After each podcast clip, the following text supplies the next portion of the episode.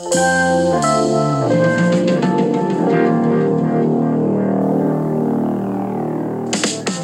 everyone, Charity here from Hello Sweetie Podcast Network shows The Box and Spoonful of Podcast.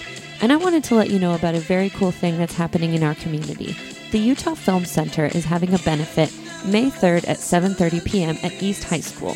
They'll be celebrating the 15th anniversary of Napoleon Dynamite with a special screening as well as fan favorite members of the cast and crew reuniting after the film for a lively moderated conversation you can expect to see the likes of Jon Heder, who plays Napoleon, Efren Ramirez, who plays Pedro, Aaron Ruell, who is Kip, as well as director writer Jared Hess, writer Jerusha Hess, and producer editor Jeremy Coon.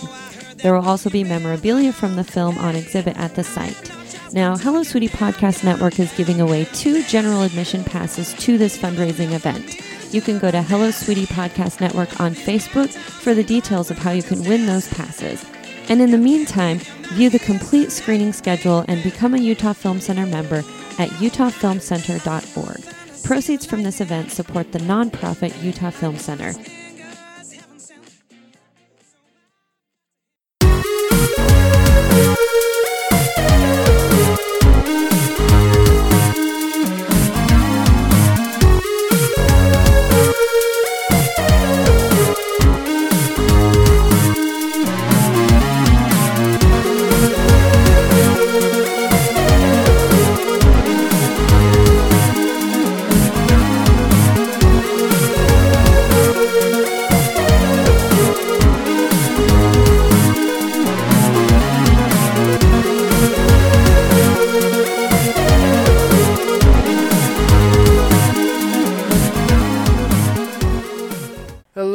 Everyone, and welcome to the newest episode of the Push My Buttons Games podcast. I'm Luke Hunsaker, your host, with my new co-host, new guy, new guy. Dungeon Master Mike. Yeah, Well, at, I don't know. It's kind of weird that you call me a new host because I mean I've been on your podcast before. I mean, not just not this podcast. Just so that everyone knows, we're, we are simultaneous. Well, not me, but Luke is simultaneously playing. Uh, this is number two, right? Yeah, Sonic the Hedgehog. Sonic the 2. Hedgehog two. But he's got the craziest setup. So you've got the Sega Genesis. Yes, stacked with the Sega 32X. Correct. Which, so that for people who don't know, it was basically like an amplifier performance. yeah. Well, it, you can play uh, it. It was basically like supposed to be another console back in the day, But budget Um, cuts and everything. but uh, and it was something that Sega of Japan really pushed. Uh, Sega of America was like, don't don't don't do it. Um, Oh, it was. You can look at it as kind of like the Nintendo 64 expansion pack that came with yeah, Donkey Kong kind of. But it but what it did is it took the uh, the original Sega Genesis was a 16-bit system, and this turned it into a 32-bit. um, uh, 32-bit. Well, n- you can still play the 16-bit games. It said it amplified the color and the sound and stuff of the original Genesis games, but um, like I mean, it did kinda. So, Um, which which basically means uh, I like how your dad outlogicked your six year old Yes. mind. th- so this this is all. I just got this 32x. It has been a dream of mine since I was like eight years old. and your experience has not changed. um, my dad outlogicked me uh, by saying uh, he. I told him that I really wanted a 32x, and he said, "Why do you want a 32x?" I said, "I can play new Sega games." He's like, "I'm not going to buy you new Sega games." And I said, "Oh, it's okay. It can play the ones that I that I have now too." And he's like, "Well, then why do you need a new one?" and I was like, "Damn, damn, Parents- dad logic." Parents for the win. Um, Uh, so so he's got the Sega Genesis, he's got the 32X on top of that, and then on top of that he's got the Game Genie, and then on top of that, well, it would have been cool if you had the Sonic and Knuckles edition. Yeah, I, I I have that, and that was my original plan was to use the Sonic and Knuckles, but I think that's um, going to overload the system. And yeah, cause yeah. combust. I just wanted to see if it worked, honestly, and then I kind of started um, down the rabbit hole of playing Sonic 2. so so with the Game Genie and then Sonic 2, Luke is going to be playing as we are recording because believe it or not, this is going to cover a topic that we want to discuss. um, Six. oh man. So right now he's got 62 lives. Each ring that he collects in Sonic is worth eight rings total. So he collected 602 rings. Divide that by eight. I don't want to math right now. Um. Oh, yeah. I gotta talk directly into it. You're good. Um. But yeah, he's in the the, the level that everyone hated, the casino night. Uh. I know. I think the water level is the one that everyone hated. Yeah, any level Sonic and water is like and that's oh, um kind of off topic. Have you ever played Sonic or watched the Sonic Boom cartoon? Yeah. Well, not Sonic. Wait, Sonic Boom. Sonic Boom. It was the 3D animated one that they did. Oh yeah, like two Um, episodes of it. So there, there was two Sonic cartoons that I watched. There was the, the anime. It was yeah the the the anime, and then there was one in before that. It was definitely We a had kid show. we had Sonic Sonic uh, and Friends.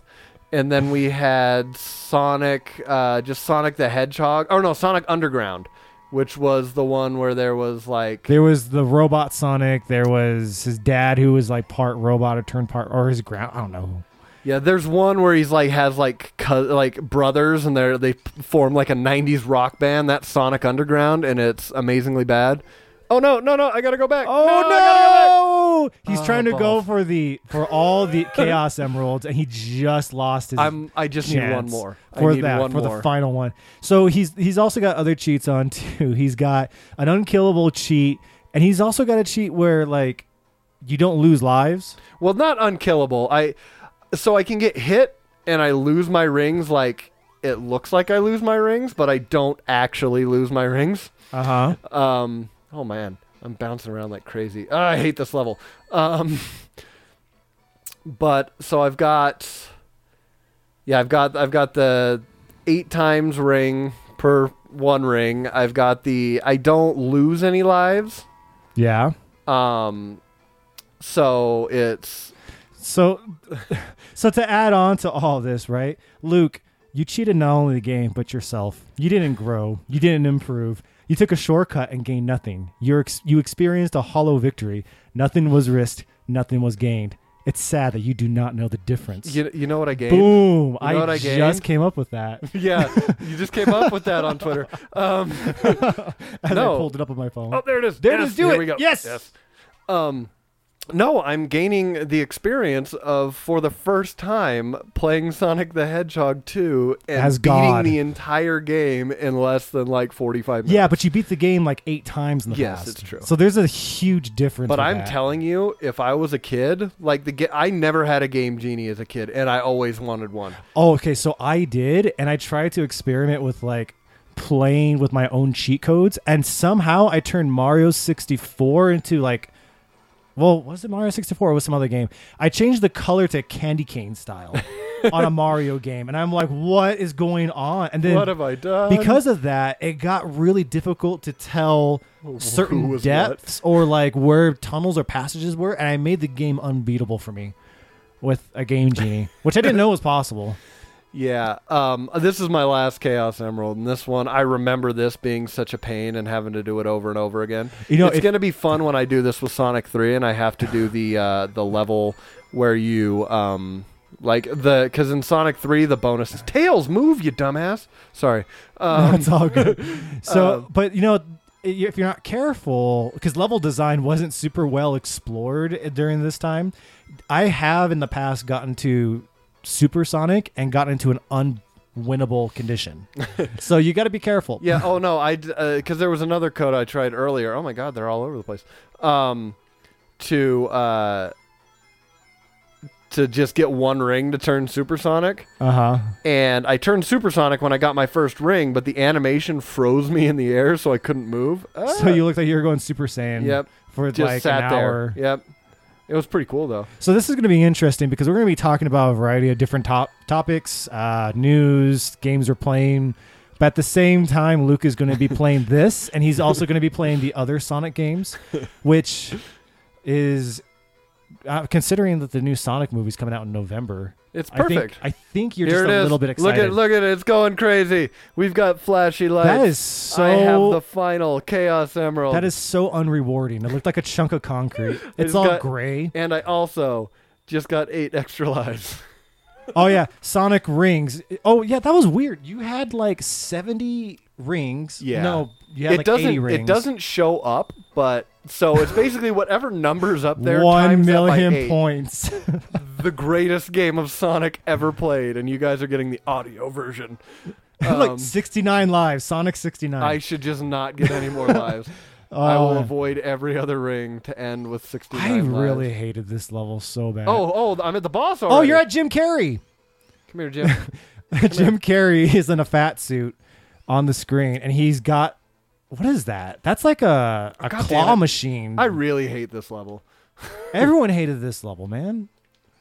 Now that Here. I think about it, there weren't very many levels I liked in Sonic other than like Green Hill Zone.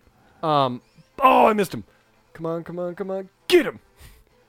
Okay, we're gonna we're gonna begin with the news and see how well we can keep our attention. Yeah, I'll, I'll turn it off if it gets. Well, if- no, I don't- I, get I too think- distracted. I think we're gonna be fine. I'll go push ahead this and go ahead and get the news. All right, so it's been three months since your last episode. That's gonna change. But since three months have passed, there's been a lot of stuff that has happened in the game world. So we're just to we're just going to hit the most recent, biggest news pieces. Yeah. So for those who may not follow game news or the industry, may not be aware about BioWare. Supersonic. Oh, there he is. Yeah. Super Saiyan Sonic. Come here. I actually really like that design. I don't know. Let me just Hyper Knuckles was cool there. too. Anyway, so Yes. BioWare's Anthem got a lot of stuff wrong. And a lot of people were really upset. Jim Carrey's ship just blew up. And there was Oh my God, I'm so fast. there was a Gotta go fast. an expose written by Jason Schreier, Yes. who is a big name in the game journalist industry, and he had interviewed 19 employees at BioWare Mm-hmm. which was interesting to me because BioWare act made some, one of my favorite games of all time. And my favorite game of all time. yeah, so it was really sad to kind of read their fall from grace. But the TLDR of the whole thing was since Dragon Age Inquisition, the studio has been a, has been pretty much a wreck, and there's a lot of people in BioWare that wish that Dragon Age Inquisition was not successful. Um, but I may beat the game before the news segment now. Probably. Well, in short, Anthem suffered a lot because of the internal workings of the studio and just a lot of things. You should read it. It's an 11,000 word article. It will it's take very you well like. It's very well written. It will Jason take you the better does good work. yeah, it'll take you the better part of like 15 minutes at least to read it.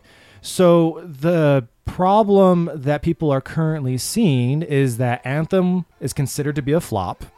Even though it may bring in like money, it's considered to be a flop. Mass Effect Andromeda was considered a flop. Dragon Age Inquisition was successful, but barely by the skin of its teeth. And when I say that, like that's more internal studio stuff, right? Like sales, it blew everything out of the water, but the studio barely held together. But it didn't hold together for Mass Effect Andromeda or or Anthem. And Jason Schreier just released a new article regarding Dragon Age 4. I got squished. You did. I was going too fast. I didn't hit any checkpoints. But there's current speculation that Dragon Age 4 is going to get the same problem as Anthem as far as development goes because it's already been rebooted twice. It was once Mhm. called codename Joplin and now it is Morrison. And Morrison's turned out to be a very different game. Now, it's going to be years until Dragon Age 4 comes out because it's barely in pre-production since it Mhm. was rebooted back in 2017. But there's EA is really pushing for the constant monetiz- monetization. Mhm. They want Dragon Age 4 to earn money consistently. And since BioWare doesn't necessarily specialize in something like that, I don't know. It's going to be really, really challenging. But the thing that I want to talk about, oh, do we want to get into the discussion now since we're kind of on the news topic of it? I mean, yeah, yeah. Go ahead. So this has brought up kind of like an interesting point of view for me. Um, but the question I want to ask is: Is there any consumer responsibility when you purchase a game? Like bef- before you decide you want to purchase a game and therefore support a studio or a publisher, um, when there is allegations coming out of worker abuse. Is that something that we need to think about as consumers? I mean, because we're all adults now, Mm-hmm. and we're the first generation to grow up with games. Yeah. I mean, there were adults that played games before, Mhm. but I think we're the first generation to, that grew up with games. So does that have does that mean we have a responsibility to be um, like mindful consumers, even if we don't play games? What if we have kids Mhm. that play games? What do you think? I think I think about that um, with it basically being a problem that's industry wide, Mhm. not not even specific to to AAA games like the Crunch and stuff like that. Which is bullcrap. Um, it's just it's kind of hard to to really weed through and find out. And also, one thing that I believe that the gaming media needs to do is start calling out companies like Jason Schreier did at Kotaku, like actually expose this stuff because. Like, er, just was it earlier this year or late last year when um, the Walking Dead developers closed their doors? that was and earlier. They just, this that was in was January. in January, and they just fired everyone with no severance and that was Telltale like that. Games. Yeah, Yeah, Telltale that was Games. a sad story. And they So- got released without severance. Yeah, so it's like um you've got like until I think it's going to be hard for people to know about what's happening until it gets exposed more. So I'm always for like all this stuff. Expose it, put shed light on it because until you shed light on it, nothing's going to change. Yeah, I think it's I you know what It- it's really it's really important I think even if when it comes to your favorite game or series or for me personally like Cyberpunk 2077 is the game I'm really looking forward to long term. So you're like uh was it CD Projekt Red? You're CD like please Proj- please don't do anything Well, stupid CD Projekt Red. Yeah, but the thing is CD Projekt Red has already had allegations raised against it a couple Oh. months ago because they made a weird tweet of something and they said something along the lines of our the our methodology is not for everyone Mhm. and they were implying that there could be crazy work times. So even for me, what which I I actually really like the Cyberpunk 2020 game. I've read the rules. I never played a game of it, but I've been a fan of Cyberpunk in general and Cyberpunk 27 2077 I'm looking forward to. But I think that's going to be a game that I'm just going to wait on. Like at least for a couple of months, maybe Yeah. maybe a month or 2 Mhm. just to see if anything like this comes out with Anthem. And then, you know, there's nothing wrong with like buying it used. When you buy it used, you don't support the game company. Yeah. So there's nothing wrong with like waiting for someone to turn in their copy that they've already beaten and then just picking it up for a cheaper price. Yeah. But also like with with Bethesda and Fallout 76 Mhm. and the games live games as a service, the crunch, um, the BioWare magic, which was a term that was thrown around in the article a lot. I think even if we are parents that don't play games, we should definitely keep up to date, like with Battlefront 2 and what they were trying to Mhm. do and how that had a lot of gambling mechanics in it. You know, you don't do you want to expose your kids to that? I think there's just a lot of responsibility that we have to do now that we're adults, and it kind of yeah, sucks. right. Yeah, and um, especially with the stuff like Battlefront 2, where you got um, like the whole uh, uh, argument with uh, You're um, walking on lava, dude. Yeah, I'm supersonic. Sonic does this. How come he's not this powerful in Super Smash Brothers? I mean, he is when you get that when you get that crystal, Yeah, but or when you he- get the Chaos Emerald he still needs for to about like. 30 seconds. Oh yeah, and your rings. Oh no, your rings are depleting. But you're Yeah, because gaining. I'm supersonic. yeah, but you also get You eight eat- rings. Yep. Yeah, you're not gonna run out of rings anytime soon. The hardest part about being supersonic is he's very what was what was the last live count that we had? Sixty nine. I think so. You're currently at eighty one. Yep. You're gaining twenty lives roughly. No, that's that's more like. Oh, that, that's like twelve lives. Yeah, you're gaining like twelve lives in what ten minutes? Mm-hmm. And now for the Eggman. I think I only have two more levels for after this. Jim Carrey. Oh yeah, you're about to jump on that giant plane. I think because you're kind of already you're kind of already in, yeah you're already in the sky. Can't Supersonic fly? Um, kinda not like like he more like soars. Yeah. Well, anyway, just my Beat 'em. opinion is Jim Carrey's dead. Um, my opinion is that we we got to be more responsible, even if it's Mhm. for a game that we really really enjoy.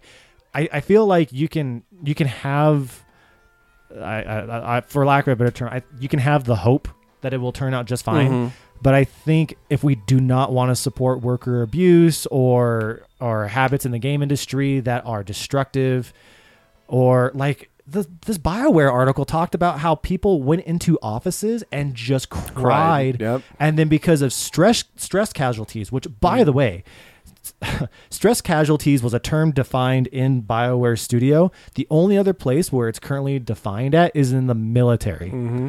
You know, stress casualties for people to leave for three months and they may or may not come back. I think if we don't want that type of industry to exist in gaming, we need to be responsible and decide, you know, uh, yes, I like this game, but I'm I'm going to wait on purchasing it, and I'm going to do that with Cyberpunk 2077 Mm-hmm. because of what was raised against CD Projekt Red in the past. But that's just me. That's just me. Yeah. Um yeah, and that that kind of going back to uh the the whole crunch thing Mhm. that they talk about where it's like, oh, you know, oh, hurry, hurry, we got to get this out on time. We got to get this out on time. Um with BioWare, one of the um cuz Dragon Age 1 was really like something. Everyone loved magic. Dragon Age 1. Oh my gosh, that game Um, was magic. The second one felt smaller and rushed.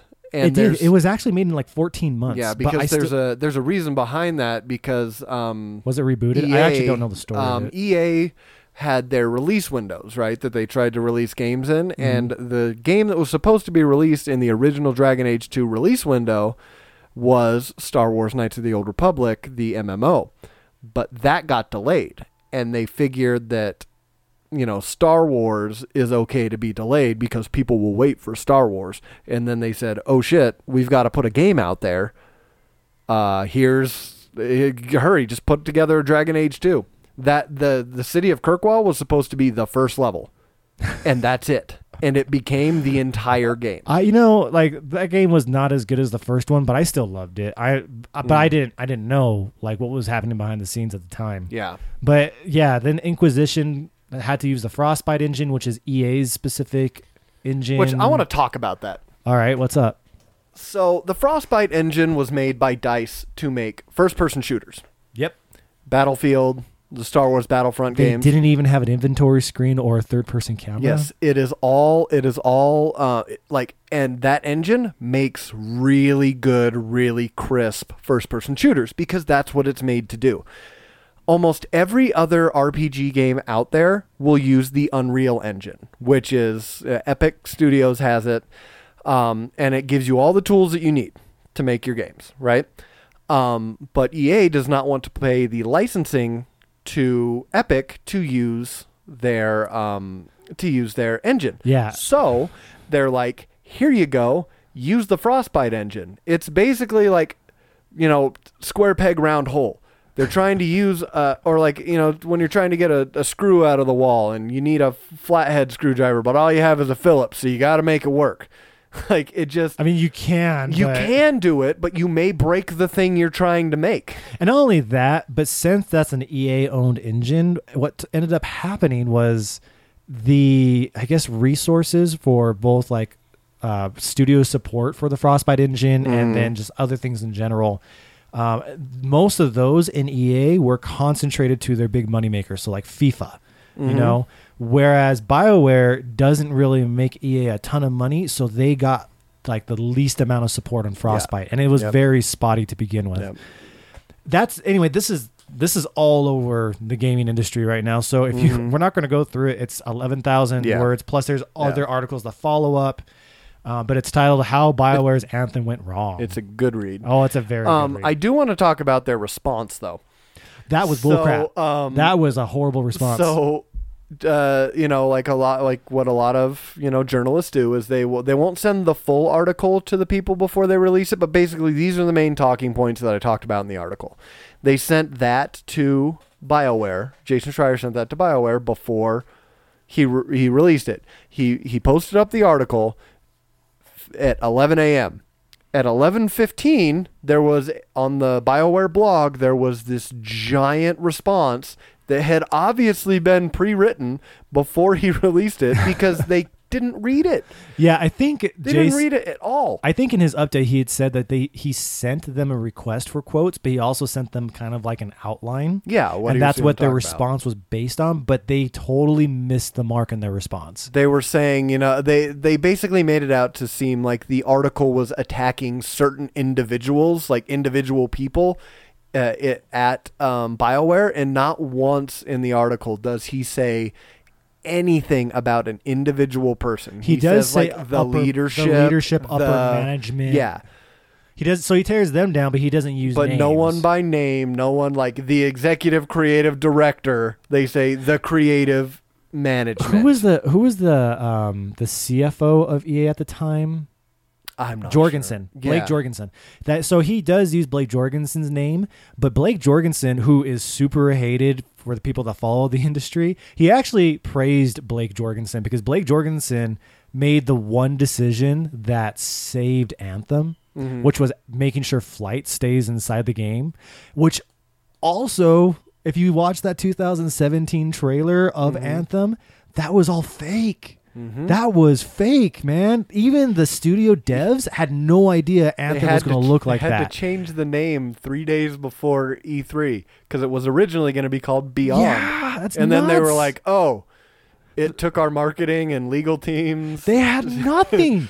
to, they put up a to card. realize we couldn't we couldn't say we couldn't trademark the term Beyond after they had made T-shirts and um oh like my gosh, placards and all the stuff for the convention. that's like my Dungeons and Dragons games.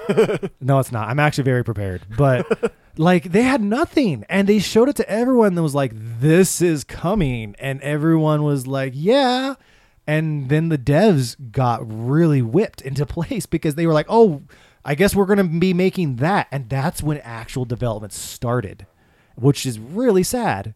So if I don't want to do that for like Cyberpunk 2077 and CD Projekt Red, I'm going to wait just to make sure. And if something does come out, buy it used. Otherwise, you know, then support it. But I think we really need to be careful about what we buy Mhm. and how we buy it. Yeah. Uh, anyway, we beat that topic to death. Yes. Uh, and you had to pause because you actually yes, were I had, get, I had to get into the conversation. Yeah. Uh, well, you, we can turn this on like when we talk about the games we're playing and stuff. But here's one that doesn't really take that much thought. Um, PlayStation Network actually allows name changes. So, Luke, are you going to name yourself Voracious Sand 69? No, no, I'm gonna go with uh, oh, what was it? Um,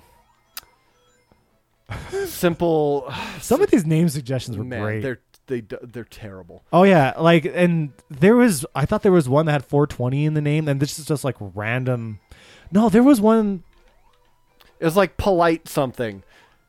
Polite turtle, or like polite turtle 571. it also like I think the algorithm that they like their beta algorithm for suggesting names to you looks at previous words you may have used, which in the gaming world is not super great, and like looking at other games that you played, and it comes up with these bizarre names.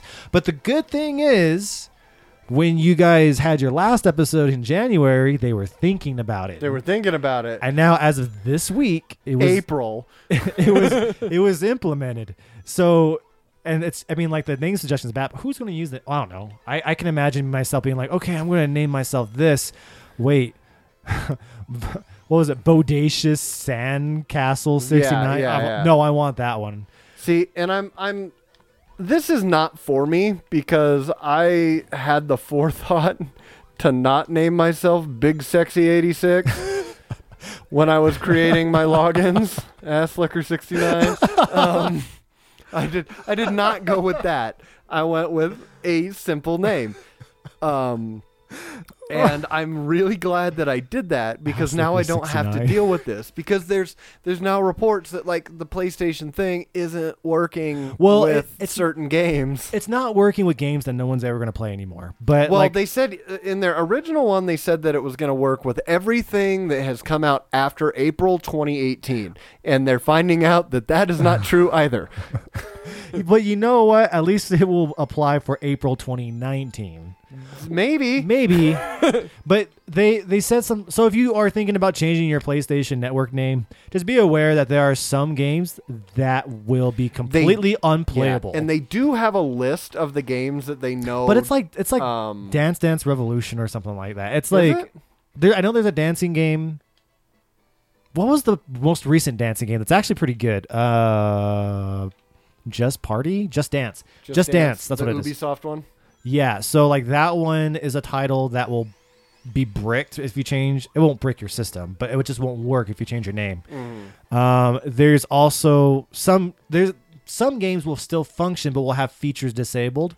So if you play a game that may be a single player experience, but you can participate in activities on the game that puts you in a ranking Oh, with no. others, like the Arkham games, for example, uh, which those rankings are disabled now, but it, they had for a time rankings for certain types of games that were in the main core experience. So some of those would be deactivated or just simply won't work for you, and you're in an unwinnable I gotta condition. wait until my 235 rings run out, and then I can die. with 87 lives, and you got 230 seconds left, and poor Tails is just being impaled. yeah, now it's now it's the race of time versus rings, but it's all right. This is the Sonic version of the Tomb of Horrors. Mm-hmm. Pretty much. Yep. It's okay. I made a bad decision. So yeah, if you're thinking about changing your name to like 420 Sephiroth 6969 XXXX. XXX, uh, just know that some games are going to have problems. Um, there is a list. You should look it up, Yeah. but The I, f- I wouldn't worry too much The about first it. name change is free, and you can go back to your previous one for free. So if you say find a game that you're you can't use, you can go and change your name back to the whatever your previous one was. But every other name change after that is going to be Ten dollars. 10 bucks. It's going to cost you a lunch. Yeah. I mean, but 10 bucks is still kind of steep, I, Yeah. in my opinion. But I Yeah. mean, you can you can change it now. So if you want to change it, go ahead do it. Mm. But like that's kind of all the news we're going to hit. I mean, 'cause Yeah. there's nothing else that really. There's the whole Epic Game Store thing, which Mhm. we kind of discussed, but ultimately we have the same opinion. I, w- I was one of the few that was worried about like the whole Chinese market thing with that Mhm. but there was a recent um i guess like reddit posts and news articles that kind of dove into the things that rose that suspicion and my worries have been fine but like the epic game store is a big topic and i just think Literally move to the icon to the right and double click, guys. yeah that's all it is There you go. although i will throw this out there for any of our uh really clever listeners all The three of PC you Master Race, guys. Yeah. But here's a million dollar idea. Okay. You take the indexes that list your games in all of your libraries. I've done that manually with Steam. I actually installed a bootleg version of a game called Ultima Online Oh, I love Ultima. and I put it in my Steam library. So you can you can actually handle these indexes. Create a client that will access your game indexes for all the game libraries you've got.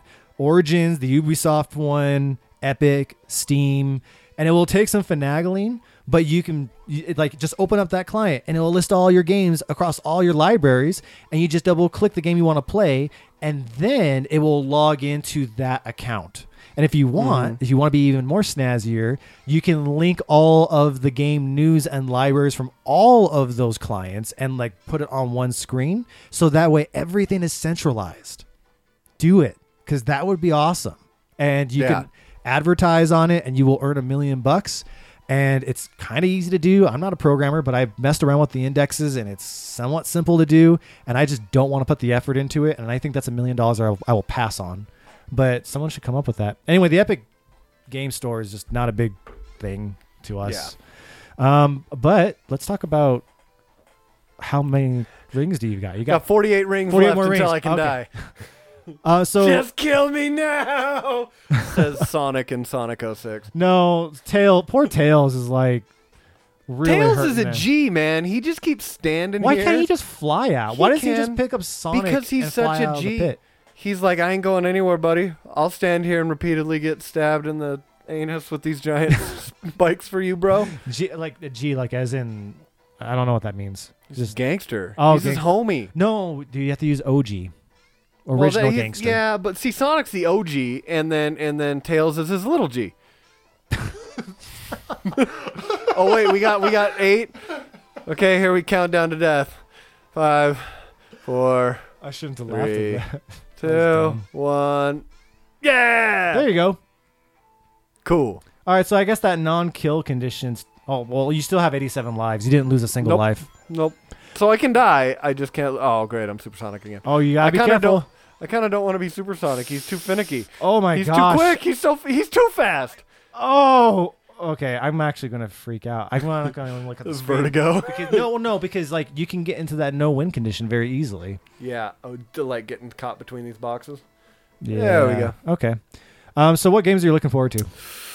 Ooh, right now, I think the one that I'm looking forward to the most is um. Oh man. Um. Of course, I draw a blank. That's what Sonic does to me. I get into like the tunnel vision. So are you gonna be like that when the movie comes out? Yeah, pretty much. Quinn's gonna be like, "Daddy, I'm hungry," and you're just gonna be like, And I gotta go fast. Gotta eat go chili dogs. faster." Eat some chili dogs. Um, Should I just I- talk about mines then? uh, I know. I got. I, I I looked it up. I pushed Okay. the buttons. Uh, Mortal Kombat 11 Yes. coming up pretty soon. Looks brutal. Always love me a Mortal Kombat game. Um, The only ones I played on that one was one, two, three, and Annihilation. hmm, And I've seen like Mortal Kombat. Oh, the Nintendo 64 one. yeah. I played that one for a little bit, and Hmm. then I saw like Mortal Kombat 8 for the PlayStation 2. Like I saw the opening cinematic, and then that was it. Honestly, I fell off of Mortal Kombat games after they stopped making them for Sega. because the movie was so bad. I love that movie. It's great. I actually really like Annihilation, even though it's like one of the worst ranked movies on yeah. Rotten Tomatoes. And I I prefer the first one, but you know they're both their own thing. Um, but so yeah, I'm excited for that, and I, I started playing Mortal Kombat when they did the basic like reboot of the story with Mortal Kombat Nine. I jumped back in. So they basically rebooted the story. So Mortal Kombat 9, 10, and now 11 coming out. You have like actual story mode. It's like after they started doing Injustice, where they could put in a story into the like a campaign do they do like a time or dimension splitting thing? Uh, they go back. They go back to the first tournament. That's lame. It's. I liked it because I had no idea what the hell was going on trying to play the Mortal Kombat before that. I was like, I don't know any of these people. Where's Sub Zero? Come on, like, where is he? A Um, story you can't follow is great. Well, see, I should not be thing. talking, by the way, because I love some crazy games that just don't have a story. That's the thing. The story. I that's I didn't play the ones before that, and then nine came around and rebooted everything and basically started back over. And I'm like, okay, cool. I'm back on page one. I'm back on page one of this crazy, ridiculous Mortal Kombat story. Um, but I'm also they they just announced. Uh, well, they announced it at E3, but they're actually showing some stuff. Hopefully, this weekend is the new Star Wars games, uh, Jedi Fallen Order, and it's supposed to be a third-person action game. That's monetized. Um, those EA, of course. um, but they haven't shown much of it. They just showed a, a teaser image with like a, a, a broken lightsaber on a ground. so really, that's the only thing that's out because that's all I've seen. Do, do we don't. Oh yeah, it- well, Cel- Star Wars Celebration is going on right now, so this is the weekend that they announce all that type Why of do stuff. they not do Star Wars Celebration uh, like until? Why don't they just wait a couple weeks until May fourth? Yeah, That's that a would- Saturday. Yeah, that'd Come be on, nice. that's a great I, I feel like they've done it before. It's it's all it's all got to be about like location scheduling. I guess Um, so. Another one I'm looking forward to. But hold on, really quick. The Fallen, or- what was it Fallen Order? You said Jedi Fallen Order, Jedi yeah. Fallen Order. Do we have any idea of what's going, what that's going to be about? Because I'm kind of it's intrigued. it's post episode three, and you're a Jedi that's escaped the purge. That's all that's really been told. All right, that'll be interesting. Um, so next month, I'm ready for this. Sonic Team Racing is coming out. Is that the one with Danica Patrick driving a Mm, car? That was the other one, and it's Danica in the game. Um, that was the one before. That was All Star Racing name? Transformed. Filthy Frank? No, not Filthy Frank. That's a YouTuber. What was Ralph? Wreck It Ralph is Wreck-It in it, Ralph. yeah. which is Filthy great Frank. because Sonic is in Wreck It Ralph. Yeah, but I mean, so was so are Final Fantasy characters and Disney princesses. Sonic, this. Sonic has Sonic is in both of them, and he has lines about everything, and it's the Sonic voice actor from the video games doing it. There had to be something going on there.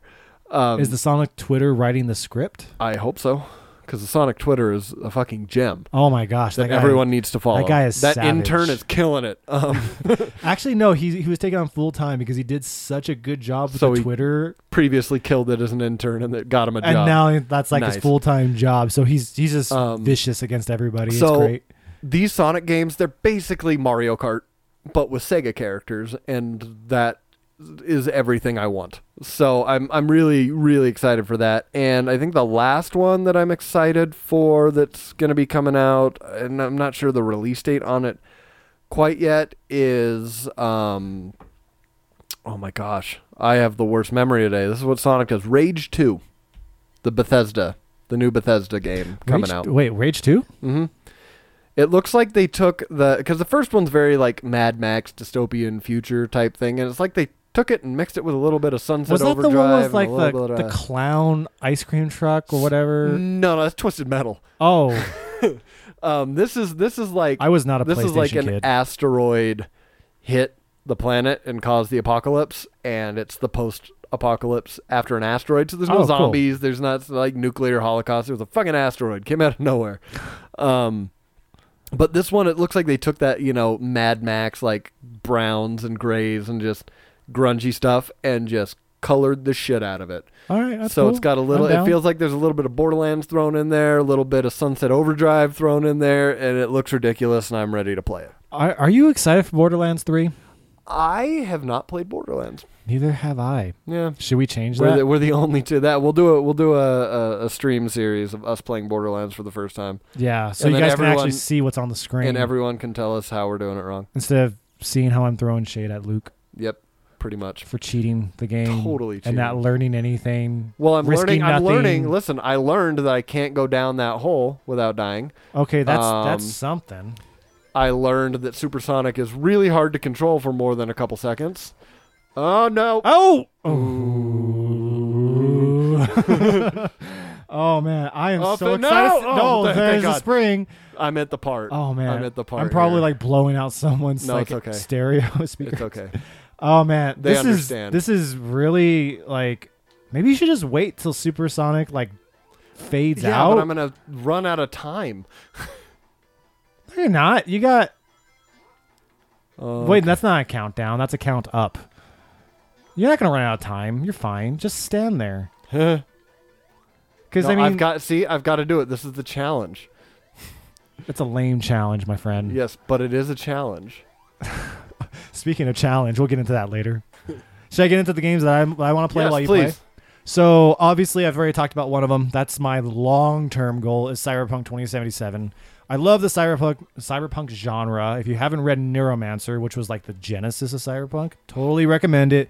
Cyberpunk 2077 is based off of Cyberpunk 2020. Oh, you actually you you got through. Um, but yeah, that's what I'm looking forward to. Uh, but I guess immediately, like in within the next few months, I'm actually kind of lame. I just I'm looking forward to just like re-releases or remasters. Mm-hmm. First off, I I, I want to play Resident Evil 2. I want Oh, to play Sekiro. I want to play uh what was the other Capcom one that I was looking forward to? Oh, I Uh, can't. Devil May Cry. yes, Devil May Cry 5. So, Do you know if you pre-order it, you get Mega Man's Buster Gun? are you serious? Awesome. I did not know that. All right, so yeah, I, but the ones I'm looking forward to, those are games that are already out. Um, but the ones I'm looking forward to, oh, they're re-releases. So Baldur's Gate, another Bioware game. Baldur's Gate 2. There was also Icewind Dale, which was like a less story-driven Baldur's Gate, but it takes place in a different location in the world. Um, there is an in-between game for the Baldur's Gate games. All these are being like released for like the Switch and the PlayStation 4, and it's like any day now they can come out because they haven't announced an actual day. I could be wrong about that, but like they announced it back in January, and they're like, "Oh, these are coming out real soon," and that was back in January, and so they can really just come out any day now and say, "Hey, these are now available." Um, but yeah, all those like re-releases. There was also another one that I was really looking forward to that I didn't play before. Oh, uh, I I just thought of another one that's coming out this year that I'm excited for is the Shenmue Three. Another Sega. I don't know if. I want to be excited for that one or not because so Shen Shenmue I didn't play the first one or the second one, but everything that I hear is either from rose tinted glasses from people that just love the, those That's games when they came out, and then there are people that are like, yeah, it was good at the time, but Yakuza does does it better. Yeah, Yakuza definitely scratches that itch, but it's got like Yakuza Zero specifically. I, uh, those games are great. Set in the '80s, which is when Shenmue is set. Oh, It's that's like cool. the late '80s, so, So- that's kind of their thing. I, I, guess. I guess I would want to play the first and second ones because graphics, honestly, they just re-released remasters of the first and second. yeah, I found that out a while ago. But there's way too many games and way too little time.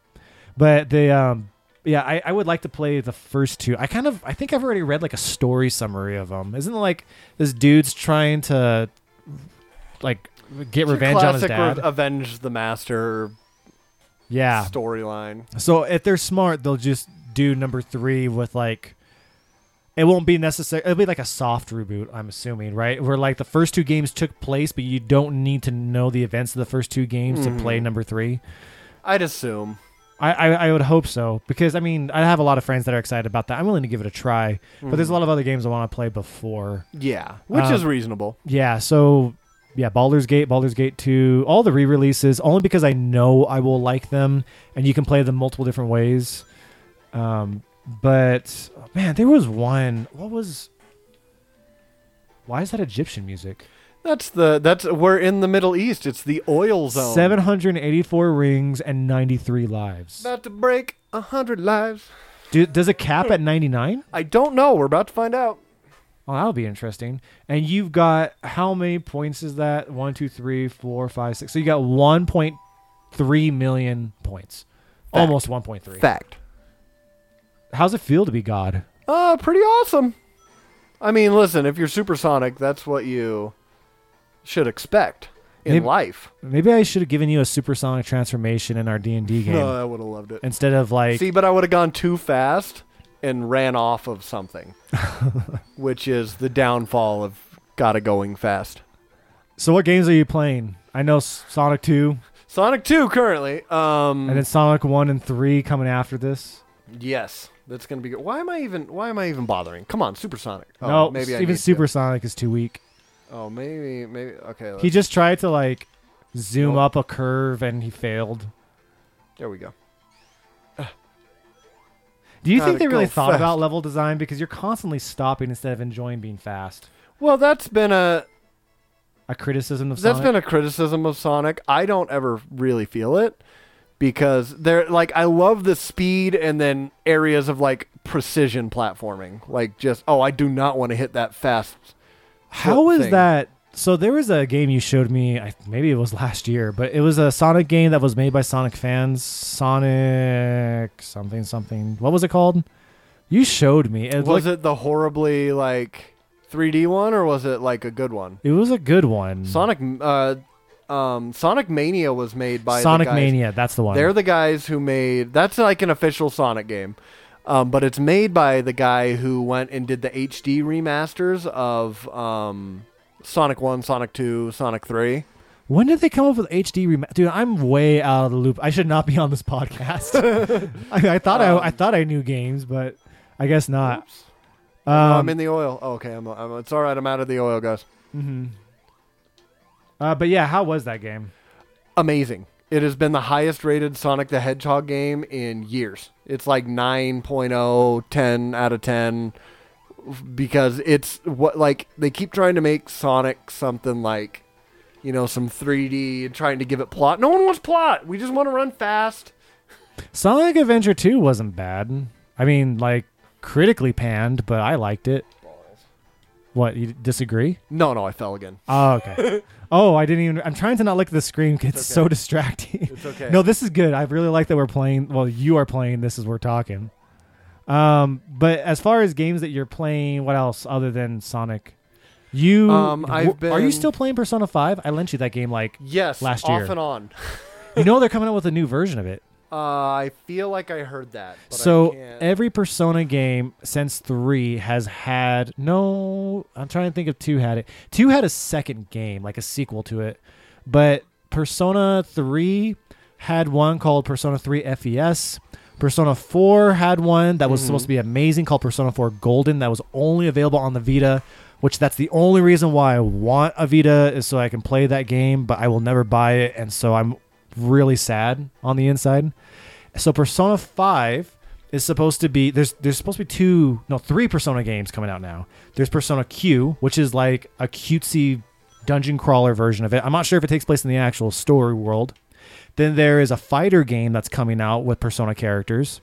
And then there's Persona 5R, which mm-hmm. I will buy, and Michelle will get super upset at me because I've already played the game and she really hates the music and how repetitive it can get when you're not playing the game. but Persona 5R is really hotly anticipated, and it's Yeah. supposed to come out this summer. Uh, but yeah, that, I guess I'm looking forward to that one. What about uh, currently playing? Remember how I said I was like only really interested in the remasters so far? Mhm, If I'm- that's what you've been playing. Well, I've been playing Devil May Cry 1, which Mhm. is actually a chore. Um, I'm playing the collector's edition on, on PS Go, no, not Go, PS Now. Mhm. And then I will get into Devil May Cry 3 because I'm skipping 2 because that's trash. And then I will be playing Devil May Cry 4. And then after that, and right now, aside from that, I'm also playing Final Fantasy 7, man. Oh yeah. I forgot how fun that game was. Are you waiting for the uh, remaster on that one too? That's never coming out. It's and not. they're gonna it's- release it in episodes. It's you know not. that? It's not coming out. It's in the same Anthem hell that Bioware had going on for seven years. It's going to and be they're also like that. making the Avengers game. Remember that? So they've got that going on right now too. Square Enix should have a rule. Each new promise that they get, that or that they release, we're making this game. Someone needs to like, I don't know, smack them or something, kick them Yeah. because they they have way too many games that are in that are in planning that they never release. Yep. and it takes so long and people get so frustrated. So yeah, the Final Fantasy VII remake is not getting done. But I'm noticing something with Final Fantasy VII, like the actual classic one that I'm playing. Yeah.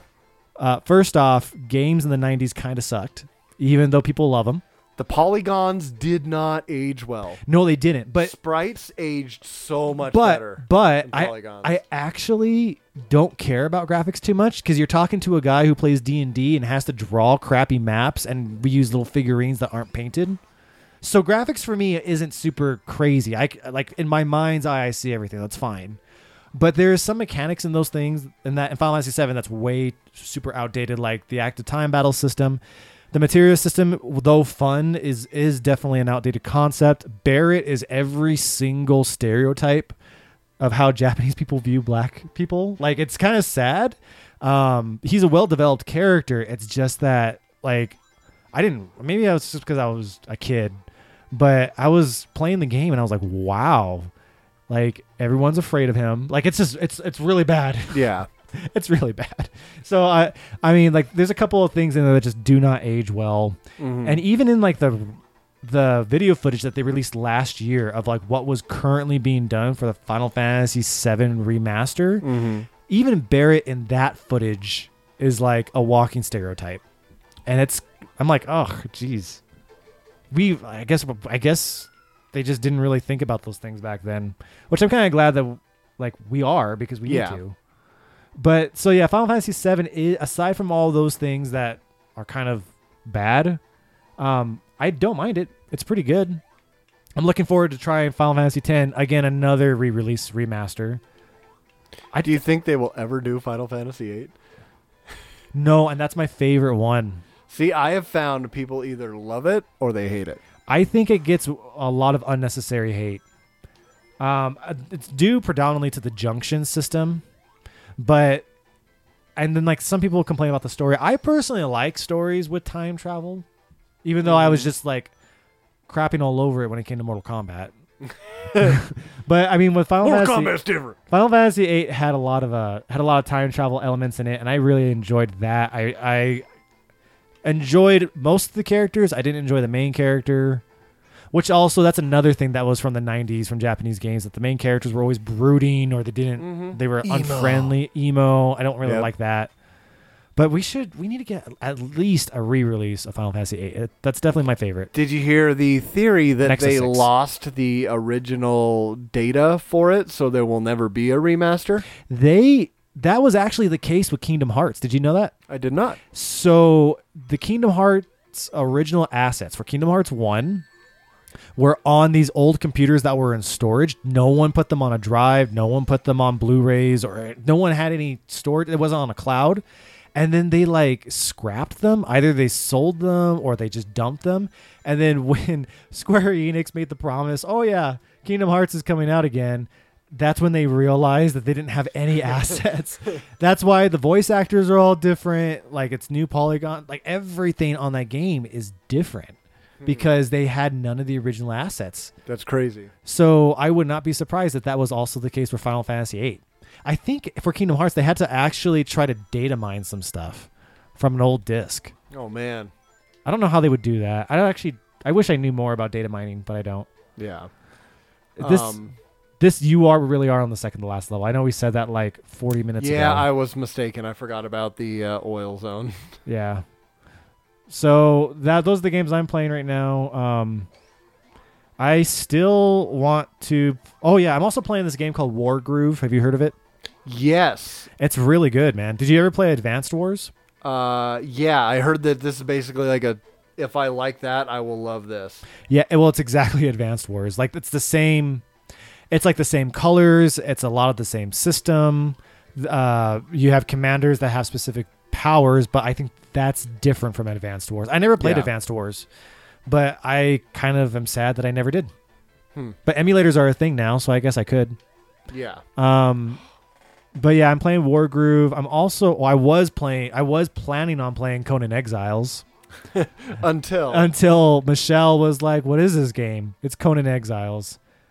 Is it like Harvest Moon?" Which my initial response was, "No, it's not." and then you had to think about it for a second. And I was like, "Well, "Actually, there's crafting, there's construction, you could build your own place." And she was like, "I want to try it," and I'm like, "Sure, go ahead, try it." And then I go to bed and I wake up at 5:30 the next morning and she's still awake and her eyes look like they're getting ready to fall out of her head. She's like, "I love this game." she does that. She she did that with Horizon Zero Dawn. Um and she yeah, sometimes like she's she's not a super big gamer, but on the games When that she, she does like finds when she games, yep, finds it, yep, yep. she just devours it. And Conan Exiles was one of them. So I haven't have, haven't even had a chance to play it. It is very fun, and uh, again, also in our topic that we're going to talk about in a little bit, I found the uh, um, uh, the become the admin of the server that you're on, so you can just spawn items if you want. Right, So you're right. basically Jeebus, and it's fun. It was really fun for. I was playing with my little brother, and he was he was trying. He only had a few minutes to play, and he was trying to get um, some armor. I was like, "Hold on, here," and I just basically regurgitate armor on the ground for him. Oh yeah. So uh, on that, um, Michelle, I think that was the selling point for Michelle because she really hates like limitations or constraints. So when she found out, when I was kind of going through the menus and we were kind of exploring it together before she decided that she wanted to play it, um, she we found the admin options, Yep. and she was like, "Okay, I want my damage to be max. I want the No, damage no, no, like starvation. no starvation. I don't want this to be an issue. And she customized it and she got into it and she has like been playing it almost nonstop. I think she's clocked. This may not seem like a ton of hours for lots of gamers out there, but I think she's clocked like ten, which is a lot for her. Mhm. Uh, I know she played through six hours in a single night, and then she's been sleeping ever since.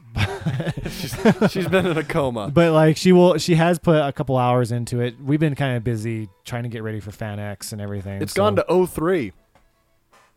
Oh, 04. it looped. Whoa, that's that that zero is a different font. That that's for a hundred.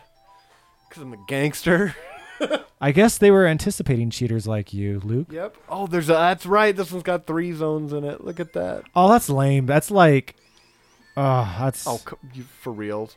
All right. So since we were talking about like setting things to easy, and Luke is using a game genie, which by the way, I think that he denies it, but I think that's the exact reason why he's using the game genie right now. I mean, I wouldn't say I denied it.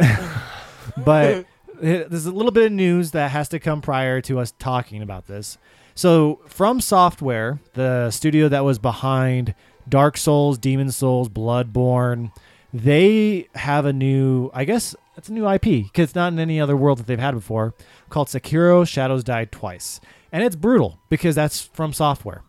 And they there was an original article which I disagree with still, but the article was essentially titled Sekiro dies twice does not respect its gamers by not having an easy mode. Because it's brutal. Like it's really hard. It was a Forbes article, wasn't it? I think so. And then there was a second article later on, I think like a day later by PC Gamer, and it was titled I used mods on the Sekiro final boss and I don't feel bad about it.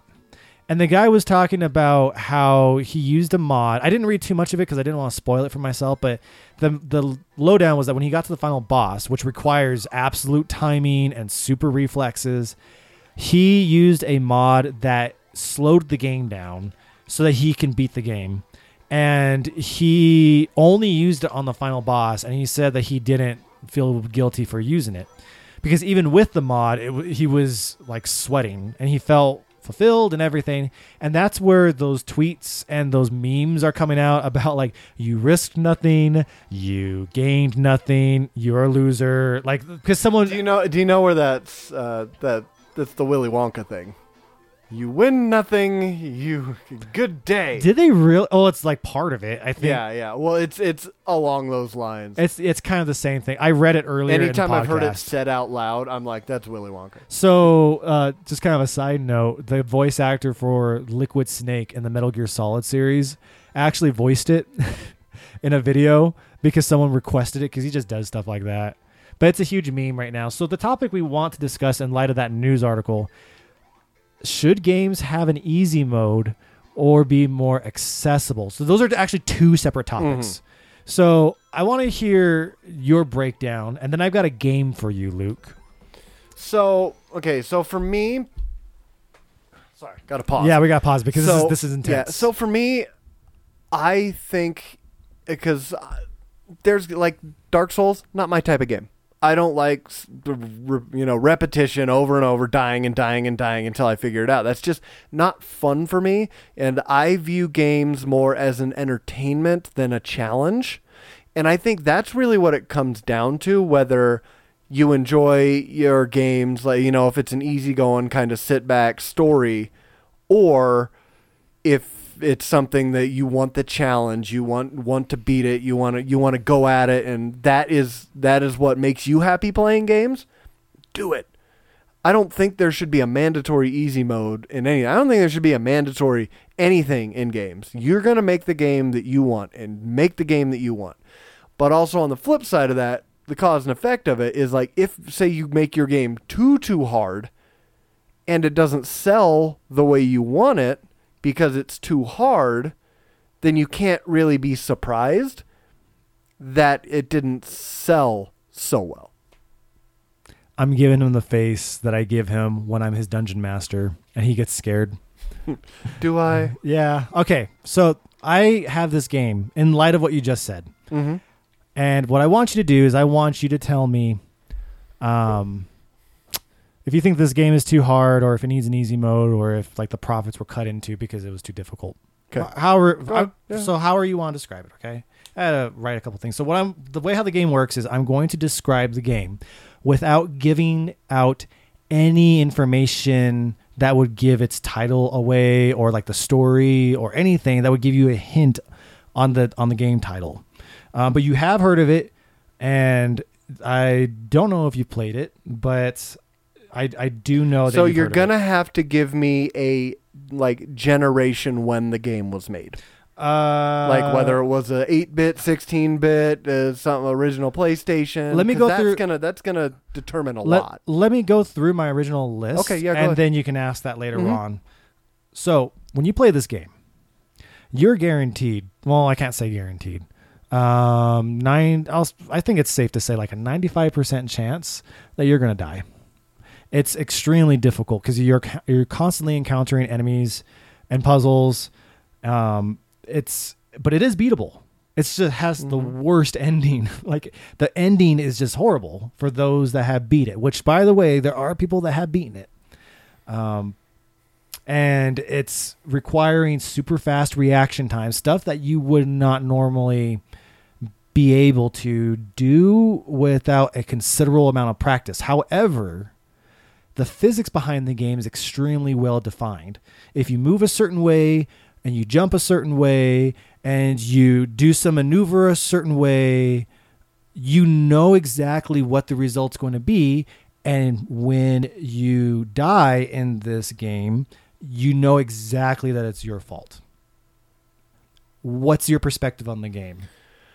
Um, so it sounds like it's a precision platformer, is what you're talking about. Um, and for me, it all like the difficulty of the game for me is the um, say the atmosphere of the game. If I can, if I can get behind it, um, if I can get behind it, and I like the aesthetic or I like the character, because I feel like you're talking about a Sonic game. Um, but like if I can get behind it, yeah. But I also wouldn't expect, you know, if it's a hard platformer, say like a Cuphead or something like that, or or one of these older platformers, I wouldn't be surprised if I was the only one that had it. And I was the only one that enjoyed it, much like I am with the Sonic games. I say that to most people, and they're like, Sonic, really? And I talk to my like my brother, can't stand it can't stand it, but he will sit there and play Dark Souls for 18 hours straight. It it all comes down like I was saying before if you enjoy the game, if you enjoy the story, if there's something compelling to pull you along, then you can go through with it. But again, it's so individual. It's so up to how you feel about that certain game, that certain topic, that certain thing then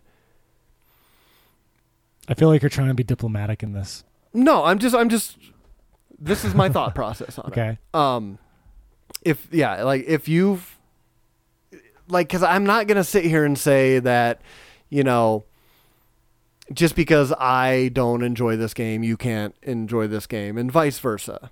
Like there's people Mario versus Sonic kids.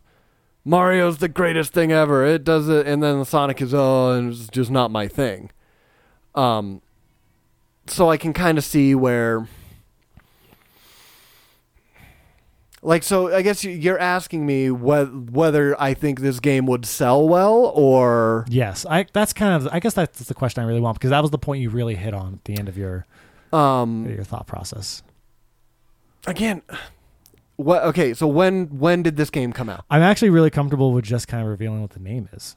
I mean, Oh, like I know ahead. Yeah, I know you ahead. I know you haven't like really given the answer of whether Mhm. it would sell well. It is one of the most successful games of all time. I just described the first Donkey Kong game. Donkey Kong Country, No, I'm saying like like Jumpman, you- Jumpman, Donkey Kong. Jumpman Donkey Kong. Okay. Um, Every I'll- everything everything in it. I mean, like it is a beatable game. It has been beaten yeah, before. yeah, yeah, Uh, Uh, but the the story, the ending is that it just glitches out. Yeah. So I kind of like let yeah. So you there. that's so that that one is difficult because it's an arcade game, so it's not really a selling game. The reason people bought it is because they played it at the arcade, and the motivation for gaming back then is different than now. When was the last time you walked up to someone and say, "Hey, what was your high score on?" Blah, blah, blah. yeah. I mean, that you say. "Did you beat? Did you roll the credits? Did you beat the story?" Back then, this is why I was saying like the era really matters because back then, Well, that's the I'm going to touch on that. The goal was getting a higher score than your friend. There was no story to worry about. The story was the higher score than your right. friend. You're absolutely right. And that was so that's that I feel like the second that story became the driving factor in games rather than the high score, that really shifts the media so in my eyes. that's that's going to be the point that I'm going to hit on.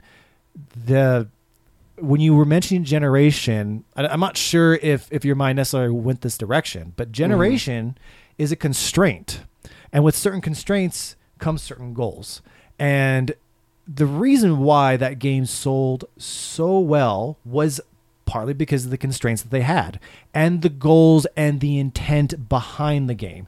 The intent behind the game was to drain your quarters. quarters. Yeah, to make and money. That's how success was going to be measured. Mhm. Um, there was the unintentional success of just the amount of times that particular game has gotten sold, Mhm. and just how many times it's just passed out for free. Like you can get that game for free right now on the Switch Online thing. Mhm. Um, that's an unintentional success, but because of the technology what that was available, the mindset of gamers at the time, the the construction of how the game would be done physically, uh, how they were planning on monetizing it. All these constraints are taken into account when they made that game, and it turned out to be super successful. So the point that you hit on before was don't be surprised if your um, I guess your your financial goals or your financial gain wasn't as high sold, as it yeah. could have been.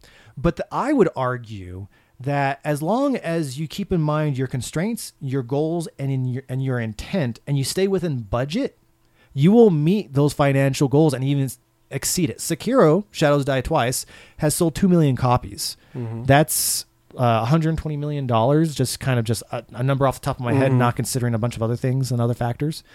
But they're successful, especially if their budget was below that. They well, were yeah, and uh, like I was, I was saying it under the the lens of now, the lens of now, where a lot of success isn't necessarily, um, because in the gaming industry, there's a lot of um.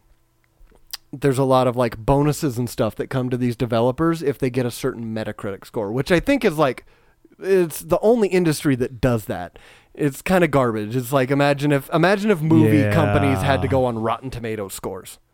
which is Which yeah, imagine Actually, if w- their I would be interested to to know of like Caitlin's opinion on that. Like, what if something like that were to be employed? What would she like foresee? Yeah. That well, I think topic. anything that's open up to the public like that is going to be a bad idea for you to. Uh, it's a good way to gauge what the public thinks of your game, but it also leaves you open to review bombing.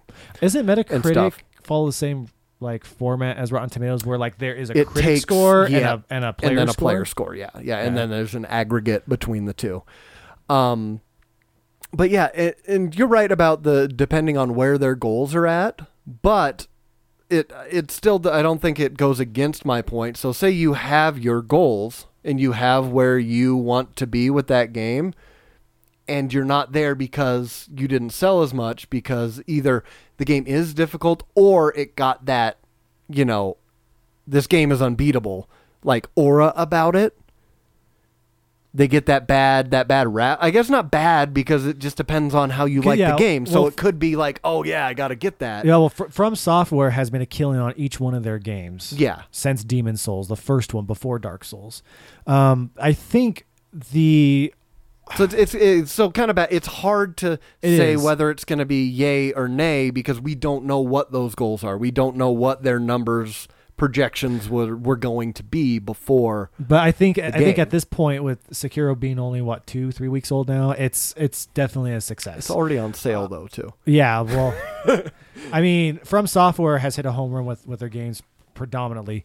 Mm. The the thing that I really really s- disagree on was the original article from Forbes saying that because it doesn't have an easy mode, it's disrespecting players. Yeah, that I disagree with too. And again, it's just how you enjoy games. If Yeah, if- you're if right. You It comes feel dis- that. yeah, if you feel disrespected in the game, then you're obviously Well, not having a good I- time playing the game. I feel like he can't make that statement without understanding from software's perspective and he can't understand from software's perspective without understanding that industry in Japan because from software is a Japanese company Mhm. and he can't like unless he understands that culture extremely well from what I understand which is very little um having a game that's really really difficult and then selling it to your players and your players beating it and and and succeeding in it is Mhm. a way of showing them like hey we're not holding your hands because we want to treat you in such a way that you can succeed in this but Mhm. it's unforgiving it's just a different mindset so I, I really disagree with the whole disrespecting the player base but Mhm. from this conversation spawned a new one. I'm actually Yeah. I'm actually going to Yeah. just take the moment to just plug some info because I had to do some research and I feel like this particular group does not get the recognition that it gets and I had the screen but the oh come on this is bad. um here no that's not it. That's not it. Okay. Here we go. Um I'm just gonna I'm gonna plug this organization because it was really eye opening, and I think it's a conversation that definitely needs to happen. The it went from easy mode to accessibility. Um, there is a group that has a ton of reading material out there. I tried reaching out to the guy who heads it. He didn't respond yet because uh, he's getting a lot of hate on Twitter and on social media in general. But it's the organization is called Able Gamers. They do a lot of awesome work. They were actually the ones that worked directly with Microsoft in making the new Xbox controller for people with like cerebral palsy and just that controller that you can set up in any kind of way that you need. So we got no connection with Able Gamers. I want to plug that because that's Uh, a fight. awesome. They're awesome, awesome. and it's a fight worth fighting. If that's something you're interested in, uh, if you got a gamer in your family or friends that you know has disabilities, or you're just interested, and you're just interested in that topic, I highly recommend you go to Able Gamers and, and check out their website um, because they are receiving a lot of unnecessary hate. But the From the Get Good crowd. from the Get Good crowd, which is ridiculous. So when we talked about this over over uh, The week, Messenger yeah. over the week, initially I had a hard time understanding the difference between accessibility and easy game. Mhm. It wasn't until I had to sift through all the Viritol and everything that's online to understand what they were talking about. But like an easy example is like what if there's a different coloring spec on your game that allows for colorblind people to play? Mhm. You know, especially if depth and tones and things are very Yep. critical to success. Yep. You know that that's something there. Um, that's the kind of thing that they're looking for in accessibility. And the guy in Able Gamers, I need to remember the his name. Sean. No, uh, it's Steve. Steve. Sh- hold on. I sent it to you. Okay, while you're looking for that, I'll just keep talking. He made it very clear that when they are talking about accessibility, they're not talking about an easy mode. Um, and he feels that Sekiro is not accessible, which I think is a very good argument to make. I think that it would. I, I mean, I'm totally for it. I don't. I, I don't think that many video game publishers or developers are thinking. His name that. is Steve Spohn Steve Spohn. Um, oh, you know what? There, with an H. there was Spohn. yeah, there was a. Yeah, he he has been in the limelight because of another accessibility issue that happened with Overwatch a long time ago. That's a different story. But he um, made it very clear that he's not talking about an easy game versus accessibility, and I think that's something that video game Mhm. developers shouldn't be afraid to explore. At the same time, I also agree with your what you said earlier about there shouldn't be a mandate for what needs to be in or not in a game. Mm-hmm. Um, I think that as far as the easy game goes, the easy mode goes, I think there's a lot of things that need to be taken into account. Everything from artistic direction uh, to intent behind the game when it comes to easy mode. So Mhm. one of our favorite games last year, I think we can both agree on this, is God of War. Mhm. God of War Amazing. is an amazing game. It's also a very story driven game. And as such, it has a story mode, which Mhm. makes the game incredibly easy. The creator of Cory Barlog. Yeah, Corey awesome, Barlog. Awesome guy. it's an awesome last name actually. Right. he has said in a tweet that was dated for April 7th, accessibility has never and will never be a compromise to my vision. Um, so like that in, in that case in both accessibility and easier games for his vision of God of War, it was very successful, and that Mhm. works. Versus from software, and I'm only talking on the new game aspect. Accessibility, I think, should be explored. Yeah. Uh, but as far as the easy version of the game, I don't think that really fits the story and the things that From Software is going for in their game development.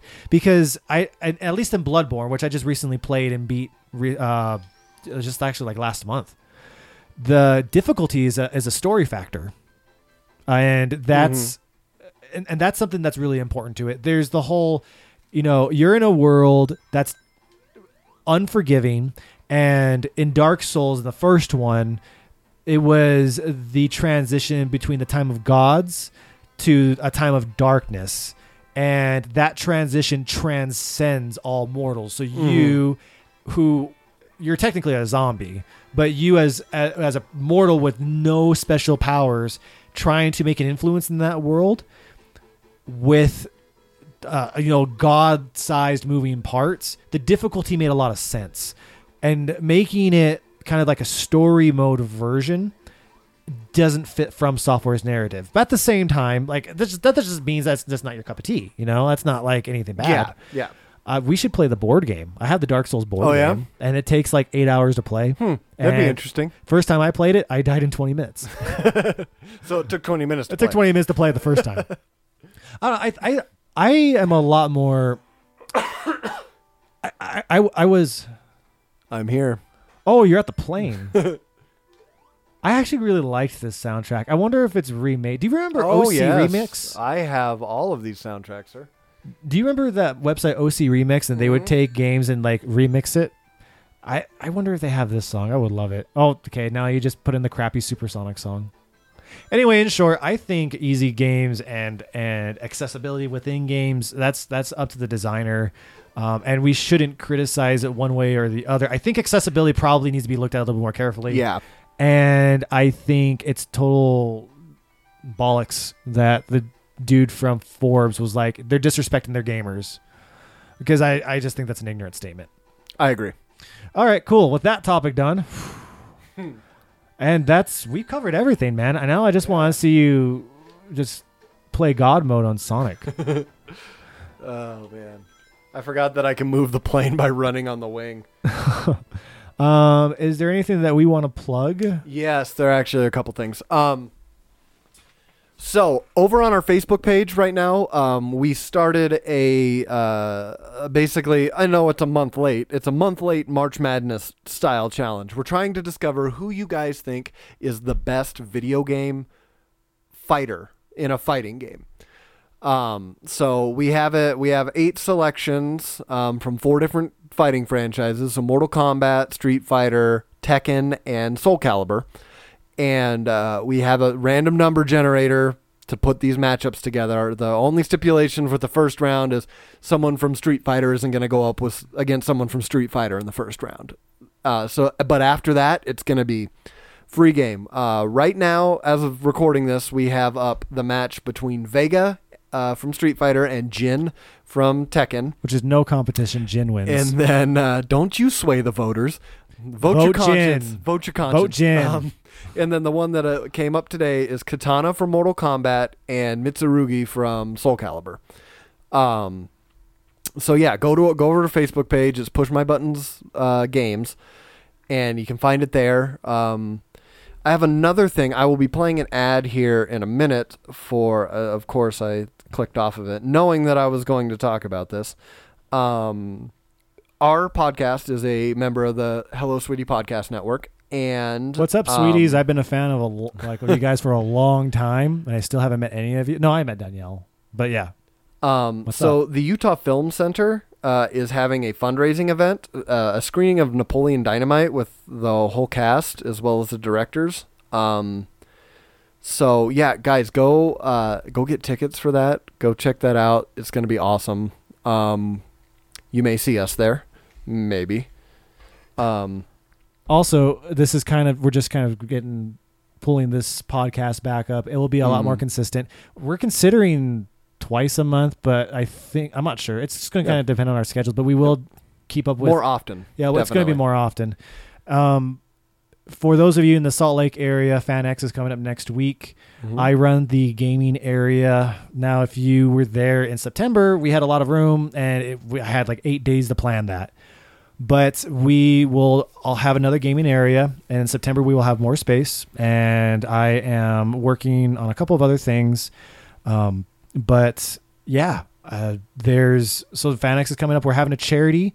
We're working with a program called UCASA, which is the Utah Coalition Against Sexual Assault. They are we're raising we're going to try and raise as much money as we can to support them. We will be doing that again in september because this is kind of like our practice run. We're trying to figure out what's what works so that when september rolls around we can really make a lot of money for them and all the proceeds will be going towards them on certain things that we're doing. So show support for that. And also gaming con is coming up uh, end of june Mhm. I know a lot of people on Gaming Con. They're awesome people and they have some pretty awesome guests and awesome programming. And Mm-hmm. I will not be able to make it to Gaming Con because I got a wedding to go to. I will be there and uh, speaking on a few panels. Don't know exactly what they are yet, but uh, I will be there. Um, another convention that is happening actually the weekend FitCon? after. No, the weekend FitCon after um, uh, Salt Lake FanX is Wasatch Comic Con, run by there. my uh, my buddy Charles, Nerd Store. So if you're uh, in the Utah area, go to West Valley. It's it's a Comic Con all about comic creators, which is which is something that needs to be in the in this area. Uh, I know Chad Harden, uh, Philip Seavey, a bunch of a bunch of really good comics creators are going to be there, and you'll see my other podcast uh, will be there, the Nerd Dome podcast. Um, and we're going to be doing a live show, and we're going to be doing a pretty fun game that I think everyone will will enjoy. Also, um, I for people have been fans of the Nerd Dome podcast for a while, you would know that I actually had a couple episodes called Mike's Tavern. I've written a couple articles titled Mike's Tavern, but because life is super busy and I just don't have the podcasting equipment, that just it was unreasonable for me to continue. So we're going to kind of combine Mike's Tavern with Push My Buttons. Instead of it being video game centric, it will be gaming centric. So next time we will have some more D and D stuff. We're sticking pretty hardcore to the video games though, because I love video games. But with, there will be some Dungeons and Dragons stuff. Yes, and make sure we're also going to be putting up. I know all these plugs at the end. We're going to be putting up more videos on YouTube of more gameplay. Uh, I'd be of- screaming of, uh, at Mike Luke and I. for cheating. It's all right. Sonic. It's all right. I'm at like 14 million on my score. Holy crap, you are. No, that's 1.4 million. Is it? Oh, Yeah. okay. Not as many digits. Um, also, this is my first time on a Hello Sweetie Network podcast. I'm just throwing that out there. um, yeah, and I think that's it. What do we guys. say when we're done? Thanks for listening. Don't forget to subscribe uh, and check out all our social media and make sure you vote on that poll that we have going up. And we will be doing more. This is just the first of many. Cool. Thanks, everyone. And signing out. See you next time.